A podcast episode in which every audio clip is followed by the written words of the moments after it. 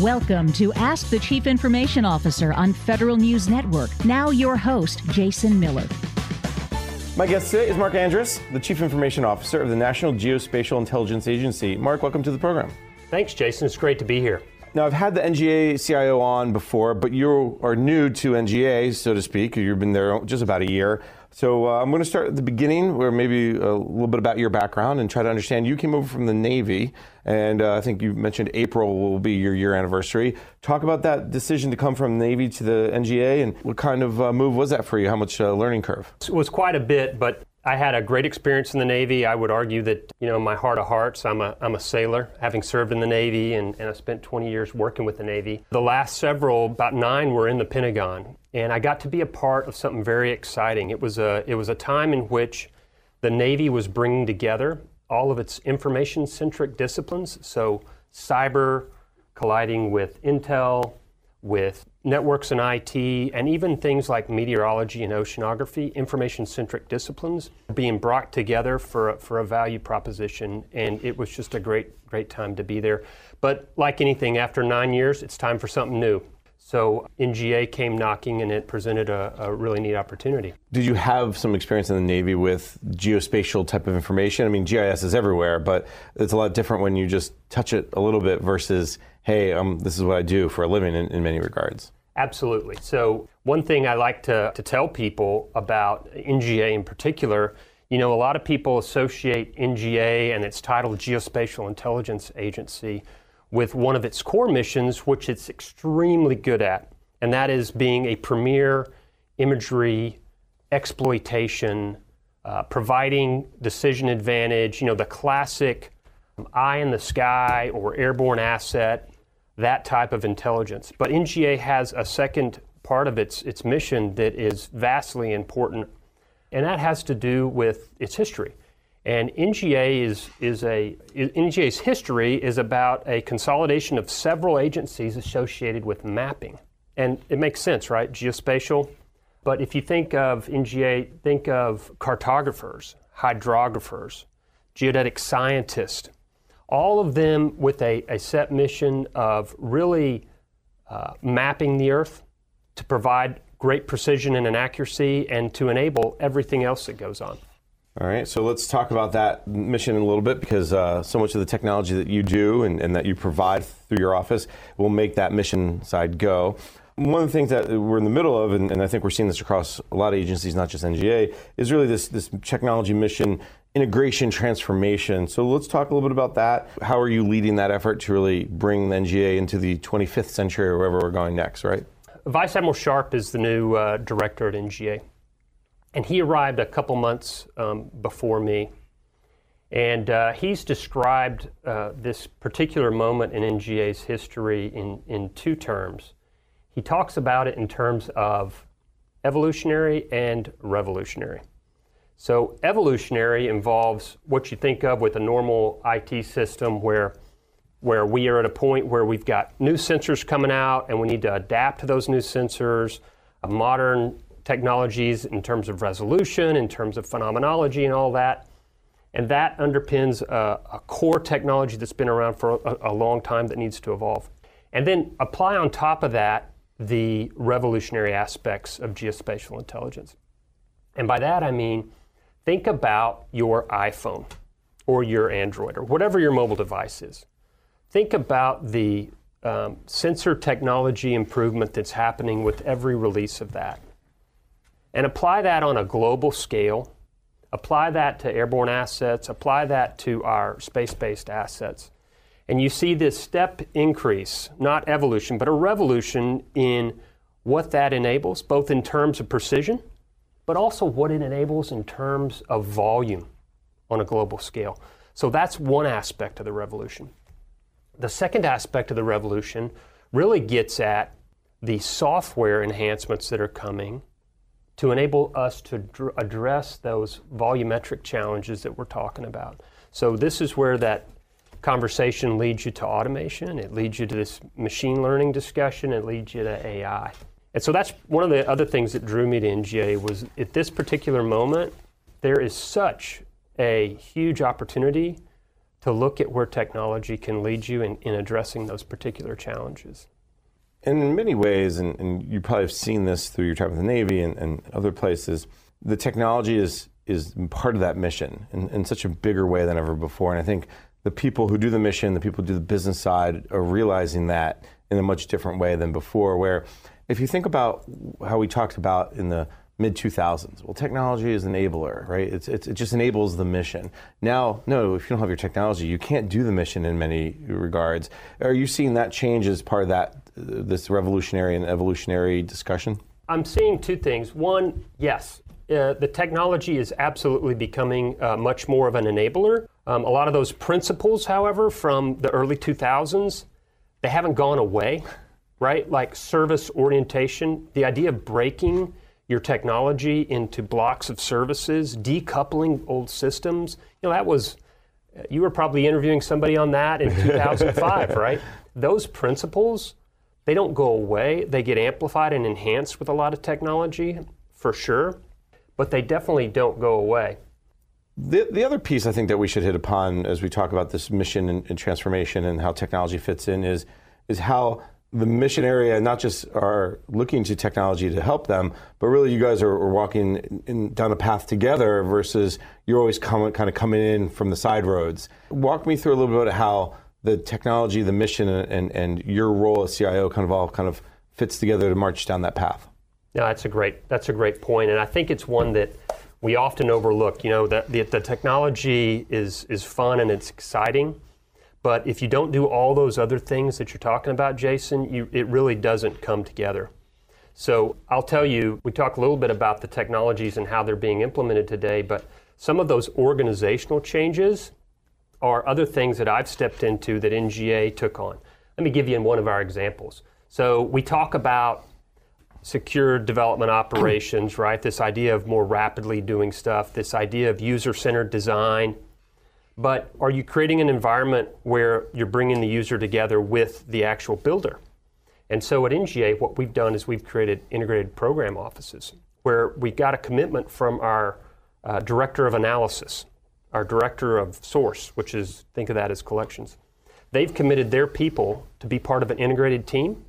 So my builders sit right next to the user to enable that. So that's a huge that's a huge piece that a lot of organizations fail to realize. If you don't bring them together, don't expect the outcome to really represent that end user. A couple of other areas that I'm very excited about, which is kind of anticipatory of, of our future architecture. We made a decision to begin calling out certain types of people at NGA that we needed to build to recruit more of. And one of the, one of those examples is called the data core right? We talk about data science and those types of things. NGA made a decision to go call out a group that is dedicated 100%, almost your ninjas of data science, and they augment every aspect of NGA. They bring data science tool development on unique problems so that, th- so that we can attack those, and then I can learn from that and bring that back into my enterprise architecture changes. All right, very cool. I think we'll get into the data side in a little bit. But before we do that, let me start the conversation uh, around cloud. Because one of the things as we talk about your future architecture, yeah. as you talk about enabling mission, there has to be a, the basic infrastructure, the starting point for to make sure we can get the mission areas the tools that they need. So let's talk about cloud and where you guys are at with the move to the cloud. NGA, in my view, again, I've only been there 10 months, but I'm very pleased with what I've seen in terms of cloud adoption there was a lot of hype coming in 2015, uh, a lot of cloud first policies. A, lot of those resulted in a few good things uh, and a few stumbles. I think NGA um, moved in very aggressively and they've learned a lot. So, one of the things that I've, that I've noticed that's been very valuable is the stepping back and learning from cloud adoption.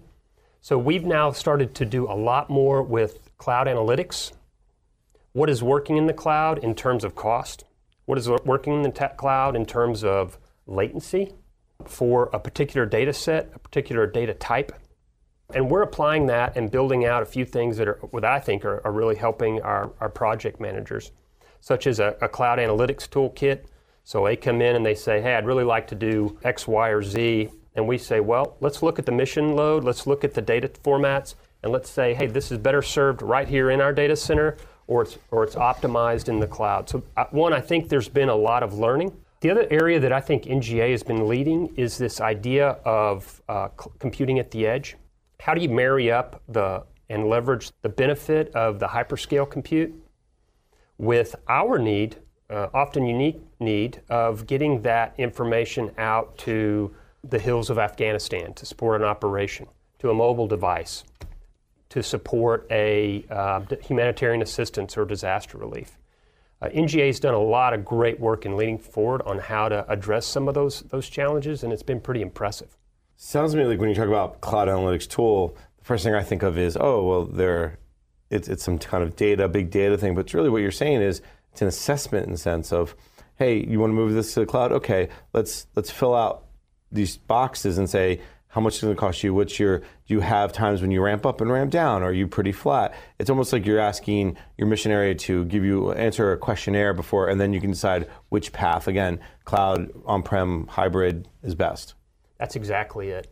It starts with the mission question because I think when I talked about that rush to the cloud, a lot of people went there with an anticipation immediately of lower cost, and that's just not always the case. Mm-hmm right? You get great agility, you get, res- get great resiliency, you get great flexibility, but that flexibility can lead to unconstrained usage that mission owners need to understand what the, the pros and cons of that are before they make that move. And that's been a lot of the analytic work we've been doing to better posture us how to optimize cloud, not just rush to it.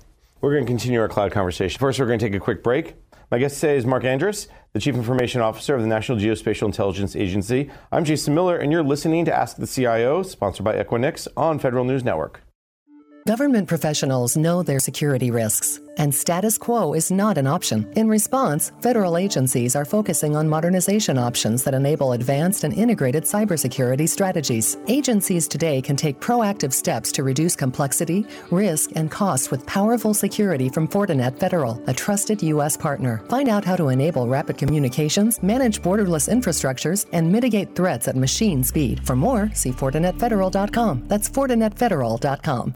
I'm Paul Seifert, Public Sector President of Mythics. Join me at Oracle's 12th Annual Federal Forum on Tuesday, April 14th at the Renaissance Washington Hotel in downtown D.C. Learn from Mythics experts on building a roadmap to the cloud with guidance from government leaders who are automating their organizations and delivering world class citizen services using Oracle's FedRAMP authorized cloud, along with Mythics services to support your agency's cloud smart strategy. Register today at oracle.com/slash fedforum. You may not realize how important three letters can be. For a patient who needs type A, B, or O blood, these letters can mean life, but there simply aren't enough people giving blood. Without more donors, hospitals may not have the blood needed to save lives. That's why the American Red Cross needs people to help restore the A's, B's, and O's that are depleting each day. You are the missing type patients need. Visit redcrossblood.org forward slash missing types or call 1 800 Red Cross to make your donation appointment today. I am suicide. I take precious lives. I could be after someone you love, I could be after you. I work by turning your own thoughts against you. But I'm a liar and a cheat. I'm suicide. I can make you feel guilty or useless when you're not. I tell you, things can never get better. They can. I tell you, there's no point in stopping to take a breath or ask for help. But there is. I tell you, you're alone, and you're not. You can stop me, but you have to know how. If you or someone you know is thinking about suicide, reach out for help. Call the National Suicide Prevention Lifeline at 1 800 273 TALK. That's 1 800 273 TALK. We're waiting for your call. Brought to you by the U.S. Department of Health and Human Services. This is Jared Serbu. I'm tweeting daily about the news that's interesting and important to the armed services and the defense contractors who serve them. Follow me at jserbu WFED. Welcome back. You're listening to Ask the CIO, sponsored by Equinix on Federal News Network. I'm your host, Jason Miller. My guest today is Mark Andress, the Chief Information Officer at the National Geospatial Intelligence Agency. Now, Mark, before break, we started our discussion on cloud, and, and you mentioned this idea of assessments. So let's start there. How those assessments working? Is this a new process, something you NGA has had on for quite a while? And did you borrow it from someone? Did you steal it from someone? Was it something you brought from the Navy? Because I'm starting to hear more, especially on the vendor side, who wants to always talk about the, we can provide the assessments, but it's great to hear that you guys are doing it internally too. They had started it by the time I arrived, so I definitely didn't bring it with me from the Navy. But I think because NGA leaned so far forward on, on cloud adoption in the early days, they had the ability to really start to catalog their lessons learned and start breaking down what the big cost drivers were. And then they, they rolled it into a cloud optimization model. So it's, it's literally something where, like we talked about earlier, you come in and you say, I've got this mission I need to perform. Here's the customer base. Here's geographically where, where they are. Just as a backdrop, we talked about the diversity of, of NGA's mission, but we didn't talk about the diversity of our landscape. So in, in terms of how that affects our IT architecture, we got about 50% of NGA's workforce is here in the DC area. About 25% is in the St. Louis area. And then the other 25% is spread all over the world. And it's, it's uh, in various d- densities, but just imagine wherever there is, there is a national security need, NGA is there supporting the, the combatant commands, the current operations anywhere. So that drives that drives a data and compute discussion that is very complex. And so, like I talked about earlier, Jason, I talked about a lot of the edge compute. You can see with 25% of your workforce spread all over the world, this isn't just playing around. These are real hardcore uh, needs we have that we're working through and trying to assess how to optimize that. I, can only imagine that when you're trying to reach someone in theater, as you mentioned, whether it's Afghanistan or somewhere else, there is that I need the data now. I can't wait for latency. I can't worry about oh well, it has to jump through all these you know hoops to get me the data. There's that real time need. So where are you with your cloud journey? How much are you into the cloud? A little bit, a lot. Give me yeah. a sense of what you can. We're a lot, and and we'll be more. A lot is it's not an easy number. It's it's definitely over over 50 percent. But as you start to look at it, we talk a lot about hybrid cloud models. Right. And it's amazing when you start to unpack that a little bit. It's not like you've got a traditional hardware stack that's now in the cloud. I may have compute on premise and storage in the cloud. and it may be vice versa. I may have certain aspects of modular compute that is both storage and, and uh, storage and compute forward, but it may be a small cache that's only periodically updated. So it's an it's an incredibly diverse technical landscape but in general, you know, well over 50% and, and seeing that growing. A lot of CIOs, when I talk to them, they talk about, well, the first four, five, six years as they moved to the cloud was the quote unquote low hanging fruit. And now, you know, we just saw that the 2021 budget request came out, and there was a whole bunch of de- details about agency projects and how the CIO risk rating is now a lot more yellow than ever before. And, and, someone told me part of the reason for that was because the complexity of the projects are bigger, meaning that low hanging fruit of moving email to the cloud or collaboration tools to the cloud is done, and now the complexity is growing. Uh, is that something that you're seeing too? That as we want to move more to the cloud, these programs, these projects are more complex than maybe they were three, five, seven years ago? I know you weren't at NGA then, but your Navy experience, I'm sure, is, is the same. I think that's a fair assessment. To give you an idea of the complexity of our operating environment, when I talked about our missions as being both this high end, top secret stuff, that demands all of that type of capability on the top secret. And then I alluded to uh, humanitarian assistance or disaster relief. So not only do I have to support the top secret environment, I got to get data to the secret environment where the warfighter works, unclassified where the federal agencies may need information, and then what I call the non the non-classified. So literally, when when acted upon, when the uh, State Department or another agency goes through the formal request to get that information to support a hurricane or an earthquake, uh, we've got to push data all the way down to that. And that complexity involves cross-domain solutions, which are which are really interesting when it talks about data. When you talk about data, the other area that I, that I'd like to talk about when talking about cloud is what we've done with these lessons learned. NGA is what's called the sponsor for the current C2S cloud at the secret level. And as a sponsor, what we do is if you are a smaller agency or not even a small agency, take the Army, the Navy, the Air Force, we can sponsor you into this environment And we've, we've taken everything we've learned and we've created three tiers of sponsorship. One of them is hey, you want to come in and work in the cloud? I'll create an account for you. Number two is hey, do you need some basic security controls? You need some identity and access management framework to work in the cloud?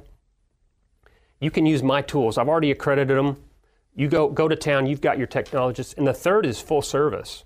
So I need, I need, I'm a small agency. I just need to be able to put data and run uh, workloads in the cloud. Can you run the whole security stack for me? NGA has done that for, for several agencies, and, and that's a growing area. So, uh, as a taxpayer, I was very excited to see that happening. The fact that we're helping each other learn the, through this journey of, of cloud adoption.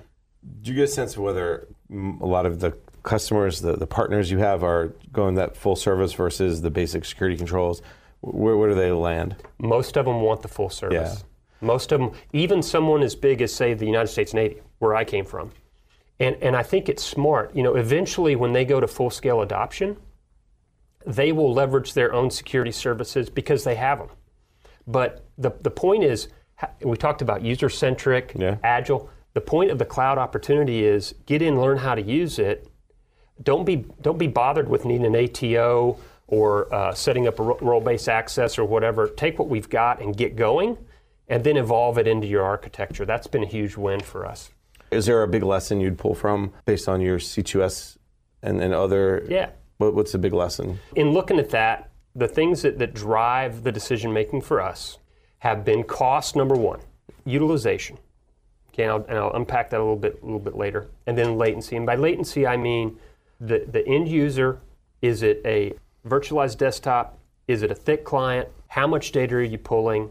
And what type of application are you using it for? When we look at that latency utilization combination, what's what's really unique for the National Geospatial Intelligence Agency, this idea of big data we don't have just big data in terms of volume. We actually have big data. I mean, it's literally massive file sizes, right? Huge. So, what does that do to a pipe when you're trying to push it somewhere? It'll choke it. So, when we in particular look at some of the challenges we have, it relates to that compounding effect of large volumes of data with extremely large file size that we've got to move and then figure out how a user optimizes that. So all of that plays into the, the calculus on where we do what and what form of cloud we use versus on-prem. As we look forward, as we continue, just finish up our conversation around cloud, and we, there's plenty of other things to talk about, including data. Where are you guys heading over the next you know, six or nine months when it comes to cloud? The C2E contract is coming up, and so that's out. Um, so I won't be able to talk about the detail, but you know, really the big talking point around that is a multi-cloud. Where we're going is leveraging that multi-cloud environment and figuring how to work, optimize workloads across multi-cloud and an on-prem. So that's that's clearly the, the road that lies ahead, and there's there's a bunch of interesting topics to talk about in that. There is plenty there. And I think uh, one of the things that we're seeing, again, with other CIOs and other agencies, is that understanding of what belongs in the cloud, what doesn't. And when I put something in the cloud, how long does it stay? Is it just because I have a, I'm going to have a busy March and then by April I'm going to bring it back out of the cloud? So that ingress egress stuff too, I think that, that plays in, in, into the optimization piece too. I'm not sure if you guys are experiencing that yet, or is that something that's down the road? No, we haven't. We haven't. So we've done a lot of work. You know, the speed of getting in and, and spinning up a workload in the cloud allows for software development uh, that that you can do a lot of. You know, that kind of decision you're talking about is is related more to workloads than data, right? I can do a lot of rapid development, and then I may optimize how that workload is run between on-prem and off-prem based on all those other factors that I've been talking about.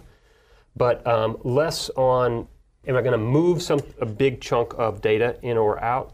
The general push is to the cloud. Yeah, excellent. All right, let's take a quick break. When we come back, we can continue our conversation. My guest today is Mark Andress, the Chief Information Officer of the National Geospatial Intelligence Agency. I'm Jason Miller, and you're listening to Ask the CIO, sponsored by Equinix on Federal News Network.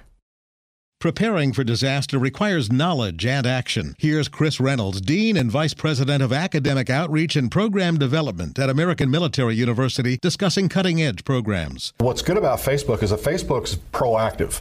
In fact, they know if a disaster's happened to a certain area, they'll set up a page that allows people to check in so loved ones know that they're okay. And that's been used quite a bit. You know, I know that when we had uh, Hurricane Michael came through, came through last year, it came through the Panhandle and hit Pensacola, hit my old Air Force base, Tyndall Air Force Base. It basically wiped the base out. Well, Facebook set up their application for people around the country to make sure that their loved ones that may have been in that area were okay. For more on this discussion, visit federalnewsnetwork.com and search Academic Insights. American Military University is the number one educator to U.S. military members. Join fellow national security and public safety professionals making a difference at AMU. Push your mind at amuonline.com. Here's Brian Thomas, Senior Vice President of Public Sector at Worldwide Technology. Worldwide Technology combines world class data scientists with our global technology platform to help our customers advance through their AI journey. This end to end capability has delivered transformational mission outcomes to some of the world's largest and most innovative public and commercial organizations. To connect with our experts, access our research, and explore our labs, join our platform at WWT.com.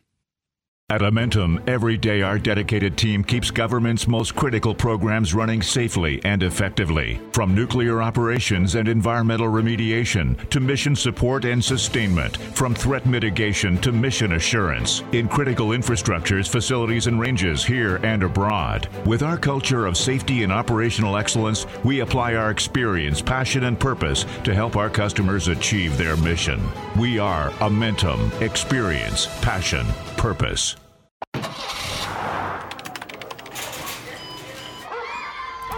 Hear that? It's the soundtrack to our busy lives. But there's one thing that needs to be at the top of our to do lists fixing those dangerous recalled Takata airbag inflators. Millions of vehicles from 19 automakers still need to be fixed because if they're not fixed, those airbags could cause serious injury or even death. It's not that your other stuff isn't important. It's just that, well, fixing that airbag just might save your life. Visit toyota.com forward slash recall to learn more. Welcome back. You're listening to Ask the CIO, sponsored by Equinix on Federal News Network. I'm your host, Jason Miller. My guest today is Mark Andress, the Chief Information Officer at the National Geospatial Intelligence Agency.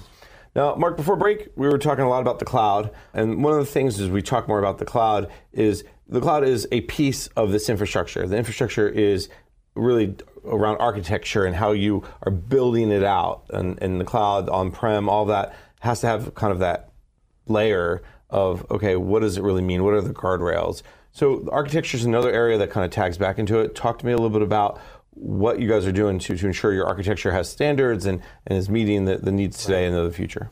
Well, about a month after I arrived, NGA had, had hired from the outside, from industry, uh, a new chief enterprise architect and a new chief data officer, both, both which came um, from industry with a lot of, of background in, in implementation, not just theory, but uh, a lot of real world experience. It, it, it, was, it was really exciting just as they came in and they brought their families in. There was a real sense of, of willingness to give back, understanding uh, both of these were second generation Americans and, and they really wanted to just give back, and that was really neat. Architecturally, over the next probably two years, I've talked a little bit about these high end mission systems. So think of these big block systems that are needed to do in high, high, in, high resolution imagery processing of big data. Those are, those are extremely robust, extremely high performing, but they're also 10 million lines of code plus per system. And the needs in terms of how you test those means these are no fail, highly precision, uh, complex systems. But that style of system, the way it was designed 10, 20 years ago, does not translate to speed. So, these next two years, we are going to be shifting the architectural foundation on, on which those systems live to, to decouple and to start to devolve some of those 10 million line of code systems into its service components. Again, we talked about 2005 and, and, and service orientation. Those things are still relevant. Um, and so this will be one of the biggest things we move forward. So now take this idea of hybrid cloud of, as an infrastructure, build on that platform, secure DevOps, so that you can move more agilely. And then that third piece is how do we how do we decouple these big systems into smaller pieces so that I can add new capabilities quicker without having to do a full end-to-end test of a 10 million line of code system. So all of those pieces add together as kind of this this enabler for this revolution of AI and ML that we've been talking about. Are these systems older? Or are we talking about like 30, 40, 50 year old systems, the COBOL, you know, the old languages, or, or are they just newer, but they're, mono, they're such a monolith system that breaking them out into components yeah. just makes sense? Or they are they are not COBOL. That's good news, right? but they are they they have been running for a while, so decades or more, being modernized somewhat along the way. But after you get good stable code, a lot of times that business case on how much you want to crack that open becomes a big challenge, I think, for for everyone. So it's a mix. And the reason you're able to do this, but also wanting to do this, is in, in some ways, you mentioned the hybrid cloud model, but also DevSecOps. If we could, adding new capabilities today of this model of the system, you know, uh, that's a big, we'll use the nasty word waterfall type project yep. that could, you know, drive you nuts. But if you can break these out into here's separate components, that we just want to modernize component A, and then we'll modernize component B or add more capabilities. Yep. That's much. That's not eating the apple in one bite. I got all my cliches today. I'm working them all. They're great. so what we've been doing since I got here is this next generation of contracts that we've got going out are trying to account for that. So they're trying to marry up the best of our great industry partners, and we have a lot of really good ones that have been building and managing these systems. You know, a lot of times these big block systems they get demonized, yeah. right? But in fact, they're high performance uh, code, and they do amazingly proficient uh, functions. You know, so this next set of contracts, we've kind of structured them so that you've got both a operations and sustainment, but written in there, written into the task will be at government directed decoupling of certain components as we direct the uh, vendor to do. That's going to allow us to also, as we start to decouple, to look at smaller businesses, uh, newer innovative capabilities from uh, the private sector. I talked about the phone technology and imagery. How do I leverage that? well, I need to break some of these out to allow those smaller vendors to be able to get in and apply their technology. And this is one way we're going to do it. Right, I'm going to try to get ahead of the vendor calls that you're going to get now. Are these current acquisitions you have awarded or acquisitions that are coming up or a little bit of both? Most of them are, are just being put out this year. Okay. Perfect. Yeah, we've got on the vendor front this year, we are recompeting our enterprise IT. So think of that as desktop, enterprise management, compute, and cybersecurity. All of that's getting recompeted. And then our major applications, the big applications, are being recompeted around this model of, of, of retain the value from these big systems, but then um, start to decouple them for this more agile, service centric architecture we're heading towards. All so right. a lot of activity on the acquisition front. All right, your phone's going to start ringing. You know that. It already is. You can blame me. All right, that's, that's all right. At the same time, you mentioned uh, the code, and, and, this tags back to the arch- architecture of the cloud the, the decoupling to add to get better capabilities. This also tags back in some ways to this data problem that you're cha- that you're challenged right. with. I mean, NGA is a big data agency. If there's ever a big data agency, it's, right. it's, you and like National Weather Service and NOAA and, and, and agencies uh, in a similar vein. Walk me through how you guys are applying data analytics. How's the cloud helping you kind of do more, get more value out of your data? I already mentioned the data data core, which is a great idea because I'm going to interrupt because I think every agency is facing the same challenge. They are. And just like I talked about how we're the sponsor for other agencies to get into the cloud, you don't want to have to recreate that learning.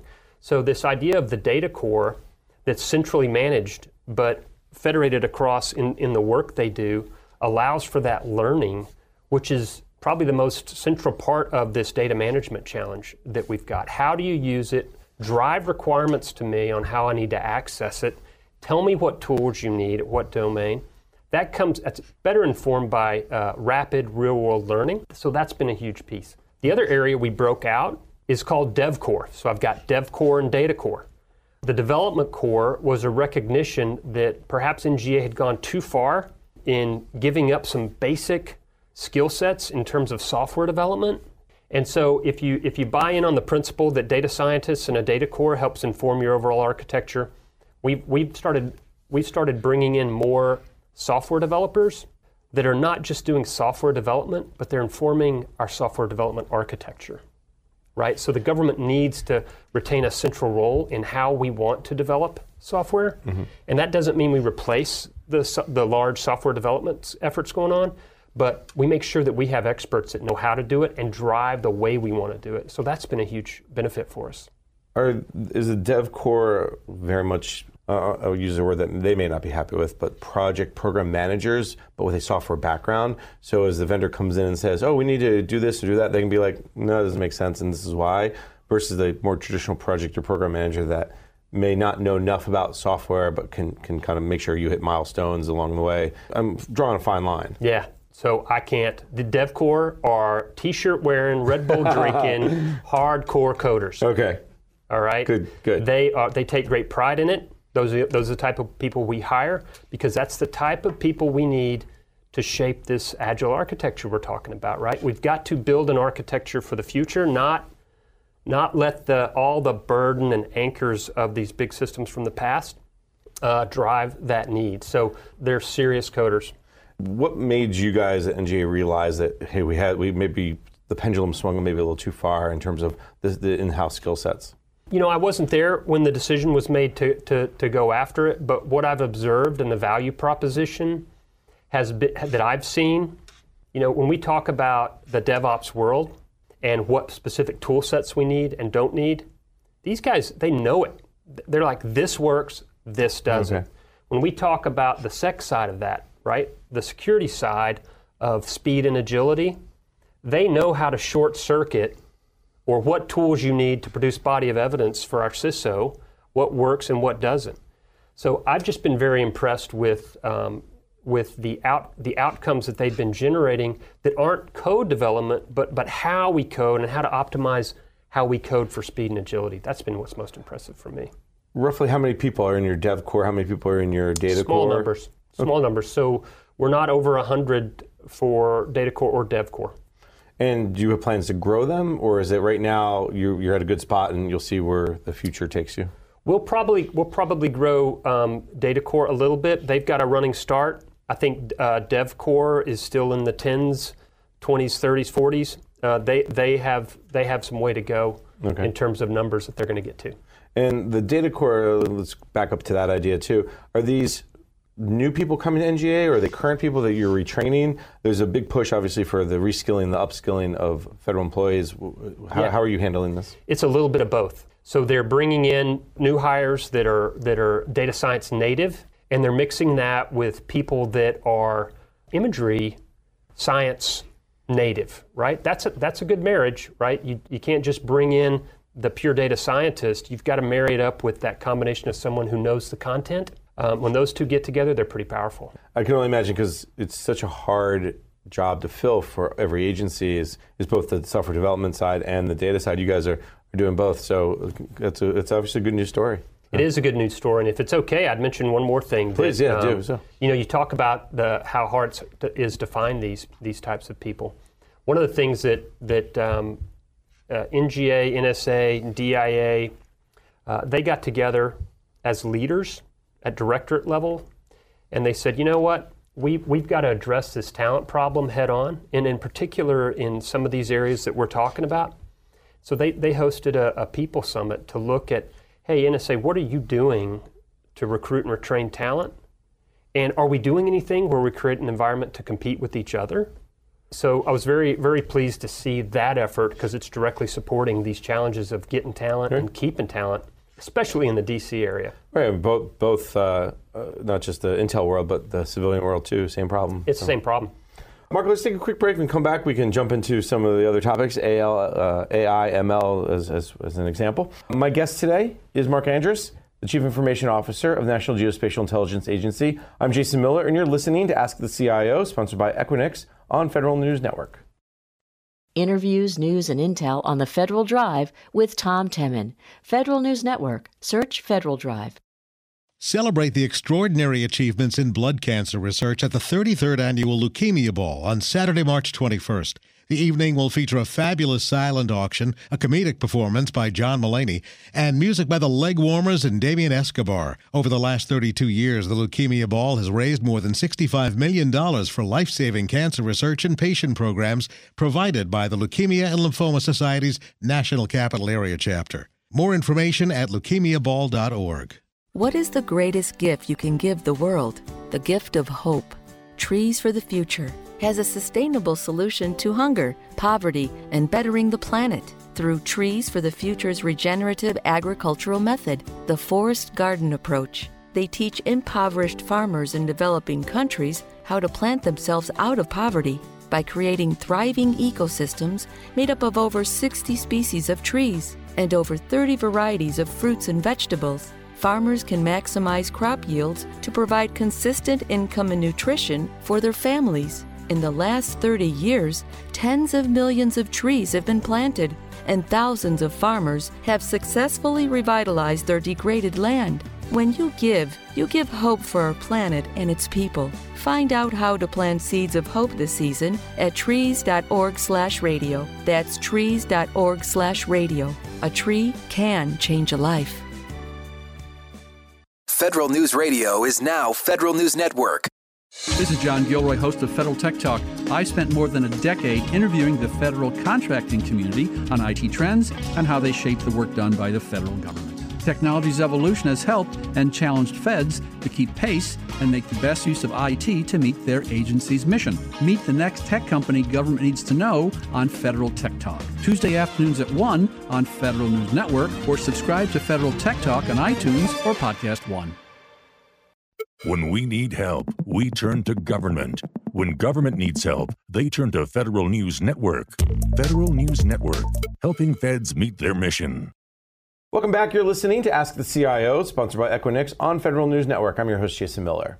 My guest today is Mark Andress, the Chief Information Officer at the National Geospatial Intelligence Agency. Now, Mark, before break, we were talking about big data, the, the, different pieces and parts that you were working through. One of the reasons why data is so important, and we hear data is the new oil, data is the new gold, whatever kind of analogy you want to make, is because that leads you down to better decision making and leads you down to this idea of, hey, if I can have good data or at least decent data, then I can start applying that with artificial intelligence, machine learning, automation, and then that can kind of remove some of those mundane or complex tasks even that can go much quicker. So how does the data discussion lead us down that path to the AI machine learning type? How are you guys starting to use that or look into that? For the AI and ML adoption, we started out with a series of sprints right, which is the best way to learn. And we quickly ran into that, that data organization and management challenge.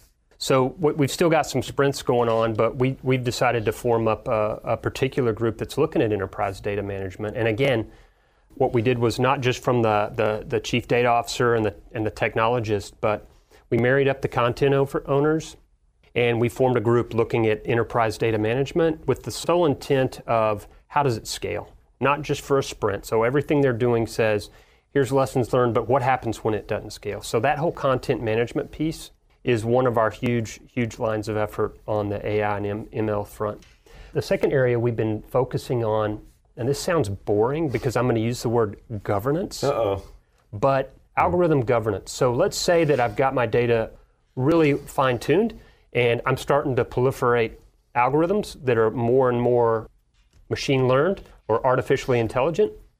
How do I provide the assurance on the outcome of those algorithms, much like I assure any piece of software in terms of content delivery? Again, when we talk about mapping, safety of navigation, an aircraft hitting a tower, a ship running aground, we talk about precision and accuracy that is, that is no fail. Same thing on the imagery front. If someone's making a recommendation on a mission, go, no go, that has to be precise.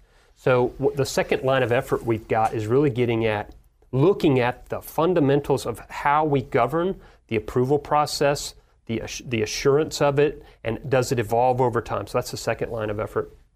Third one was on how do we transition those sprints into pieces that work and don't work, such that you know we're able to throw away the bad and, and, and accept the good. And then the last one is expanding the research and partnerships. There's a lot of Really interesting things going on with DoD. You know, they've stood up the JAIC, so we're partnering with them. Uh, Project Maven from USDI, and then the rest of the world that's uh, realizing the same opportunities from imagery exploitation. Let's back up for one thing and talk a little about the, the boring governance stuff. Mm-hmm. Um, I think it's really important, not just around algorithms, but around data more generally. The content owners and the enterprise data management, is, is that the goal to develop standardization, taxonomies, all those uh, words, or is it more in a different area? It's certainly the data taxonomies. Okay, so if you think about NGA, think about charting and mapping, geodesy, and those types of things. Very much standards driven, very robust, right? The, the international community accepts a lot of what NGA creates, right? The G, uh, WGS 84 is the reference model for Latin long to support GPS. So that, that part of NGA has a very robust standards driven taxonomy. The rest of Intel analysis is more like a painter, an artist, right? They do take a lot of different forms of information, they characterize it different ways. That's an area that is going to require a lot more work on how to standardize and ask the question how deep do you want to standardize a taxonomy, right? There's a there's a point where you start trying to standardize stuff and then it becomes like this black hole. Right. It implodes on itself and it's no longer valuable. It's definitely an area, but I'm very cautious about how deep we go with that versus how much we give the flexibility for the analyst. You mentioned also the transition of sprints. Throw out the good, keep the bad. Have you had some success with using AI and machine learning? Yes, And absolutely. Can you talk a little bit at a high level about how you're using it? Yeah. So one of the areas that you might expect is in the area of computer vision, right? So, define that. Computer vision. Yeah. It is. Think of it in its simplest terms as I have an image, and I want to call out an image from there automatically. So see, like the, the- you know, if I look at an image and I say that's a tank, that's an aircraft, it's instinctive for a human. For the computer to have that vision and extract that object out is difficult. In industry, we get a lot of, you know, I've got my phone and I take a picture 10 feet away, and is it a dog or is it a cat? And that's cool. It can classify my phone in terms of things I'm looking for. But the complexity of taking it from miles up in the air, the complexity of understanding that I need to not only detect the object, I need to, to be able to alert that the object is moving, and I need to do it with systems that are in themselves moving as the Earth's moving. It is crazy complex and very difficult for us. That's a it's a really interesting usage because as you deal with more uh, imagery and, and the imagery gets better and there's more dependence on it and you can send it to a, a phone or send it to some sort of device, being able to use the AI to process there are this many tanks happening in this part of the world and they're all moving in the westward direction Yeah. and, and using getting the computers to do that. How much testing have you done with that How, uh, in terms of whether it's that one or just any of the other AI, ML? Anything going from test to production yet? Yes. So that that absolutely is is where we're heading. And think of the value proposition. So if, if the old workflow was human centric workflow, I spend a lot of time and, and effort looking at an image for something that's just an object, right? So if I can automate that out, I can begin to imply reasoning and what is intent. You know, it shifts the, the, the workload from basic object detection into what is going on, why is it happening, or anticipatory, hey, this is about to happen. These seven events have occurred. You know, that's where we've got to get to. Um, and that's where a lot of this automation provides real value. And then we comes back around to those data core folks who are be able to either A, be retrained or B, to be upskilled to understand, hey, now I'm an analyst in much more in a much bigger way than I was before, where I was just looking at imagery and trying to tell you what it meant. Yeah. Now I can tell you why it's happening or, or Right. what's it mean versus just the, the basics. I mean, that's a, it's a big plus for your workforce. So what other technologies or what other, what other Yeah. things are they excited about? AI, ML, are two good ones. what else? You know, we talk about AI and ML. I think we've got some great needs. And just so it's out there, we try to publish our tech focus areas once a year. We try to update the areas where we think we could use the most help. Uh, we publish those. We have a U.S. Geospatial Intelligence Foundation, USGIF, hosts GeoInt every year in Tampa. That's in April this year. And we publish those. But I'll give you a taste of some of those things that are underpinning this. You know, of course, it's the it's the computer vision and the need for those object detection, activity tracking and change detection. So that's getting ahead of just the object. But now, what's happening? What's what's the delta? If I know the objects are out there and I've got that fairly defined, now talk to me about activity and change detection. And then let's go let's go deeper and we talk about how do we automate the creation of that foundational data, what we call gold disk level data, from which we would test and approve algorithms. Um, we've done some of our early sprints where the human is the one creating the gold disk of, of, uh, of what is true, from which the algorithm could work. That's a huge effort. It takes a lot of time. So we're looking at that, and then I'm getting back into my algorithm governance a little bit. Fortunately, we are out of time.